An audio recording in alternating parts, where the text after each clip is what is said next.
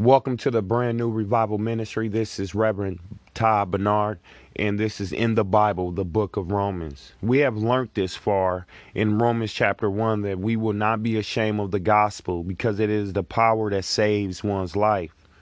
When we choose to reject God and choose to reject Him as creator, we earn wrath that is revealed from heaven because of our ungodliness our unrighteousness and deprived minds. So today we will start from Romans 126 to 31 and it reads, For this reason God gave them over to dishonorable passions, for their women exchanged natural relations for those that are contrary to nature, and the men likewise gave up to natural relations with women and were consumed with passion for one another men committing shameful acts with men and receiving in themselves the due penalty for their error.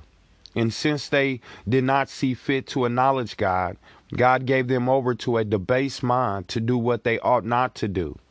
They were filled with all manner of unrighteousness, evil, covetousness, malice. They were full of envy, murder, strife, deceit, deceit, maliceness. They are gossipers. And so this verse starts off stating, for this reason.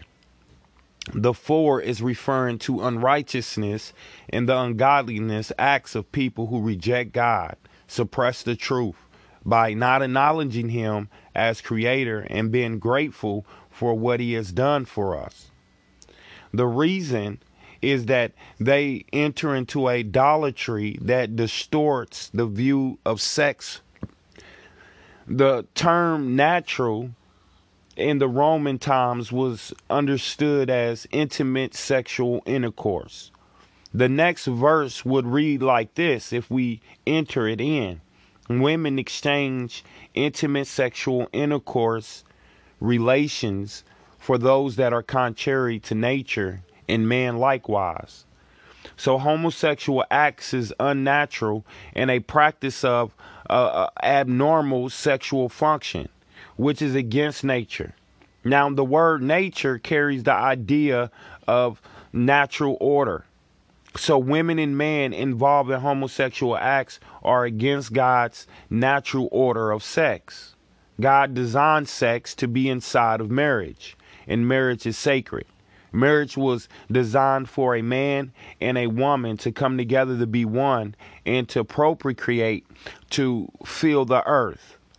So when you have males in unnatural relationships with males and females likewise, this distorts God's view of sex in marriage. For this reason, God gave them over to these shameful acts of lust. They were given up to disrespect themselves, to be dishonorable, to be a disgrace and shame. They brought themselves dishonor upon themselves with the passions of homosexuality. This giving up is a process of depravity. It is not, uh, it's a condition, not simply a desire. So homosexuality is not a void alternative lifestyle, but it is not in God's order of things, but it is a indication of rebellions against God and against his order of creation. Now, the consequence of these actions is not clear. But what is clear is that within themselves, they will receive the due penalty for their error which can come in all types of fashions like AIDS or just general diseases that we can't get rid of. According to Leviticus 2013, if a man lies with a male as he lies with a woman, both of them have committed an abomination. They shall surely be put to death, and their blood shall be upon them. This sounds harsh, I know. Don't get mad at me though. I'm just interpreting the scriptures. This is the word of God. I, a lot of people say, no, this is who I am. It's part of me. I can't control it. The Bible says that's not who you are. God didn't create you to be this way. And let me explain. The word consume in this verse can be interpreted to be burned, which literally means to set on fire sexually. So, this sexual desire is intensified like fire. This passion towards one another consumes, dominates, and drives every fiber within them. This is what the depravity is. And so it feels as if it's who you are.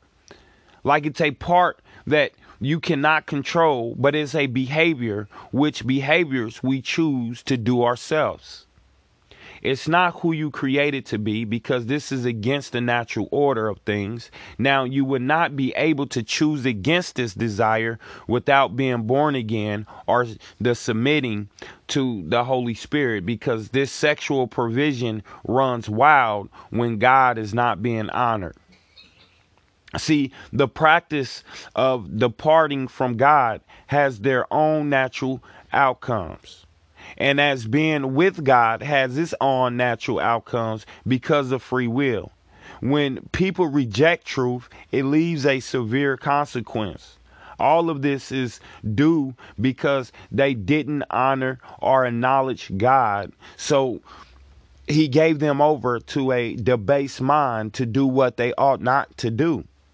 A debased mind means impossible to stop or uh, prevent type of attitude towards the rejection of God's revelation.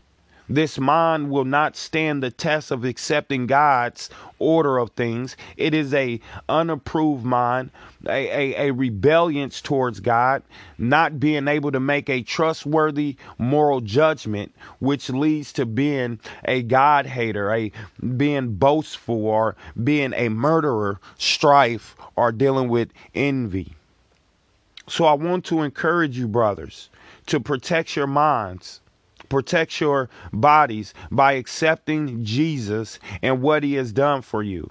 The great news of Romans is even if, uh, even though we choose to do these things, we have a God that loves us so much that he sent his son to die on the cross for us so that we can be justified and made right with God. So, no matter what your sin is, no matter if you are homosexual, no matter what you do to God, He loves you and He has made a way for us to accept Him through faith in Jesus Christ. I want to leave you with this. Timothy 1 5 15. It reads, To the pure, all things are pure, but to those who are defiled and unbelieving, nothing is pure but even their minds and consciousness are defiled. So, what I ask from you is to protect your minds by submitting to the Holy Spirit. Until next time, you have a blessed day.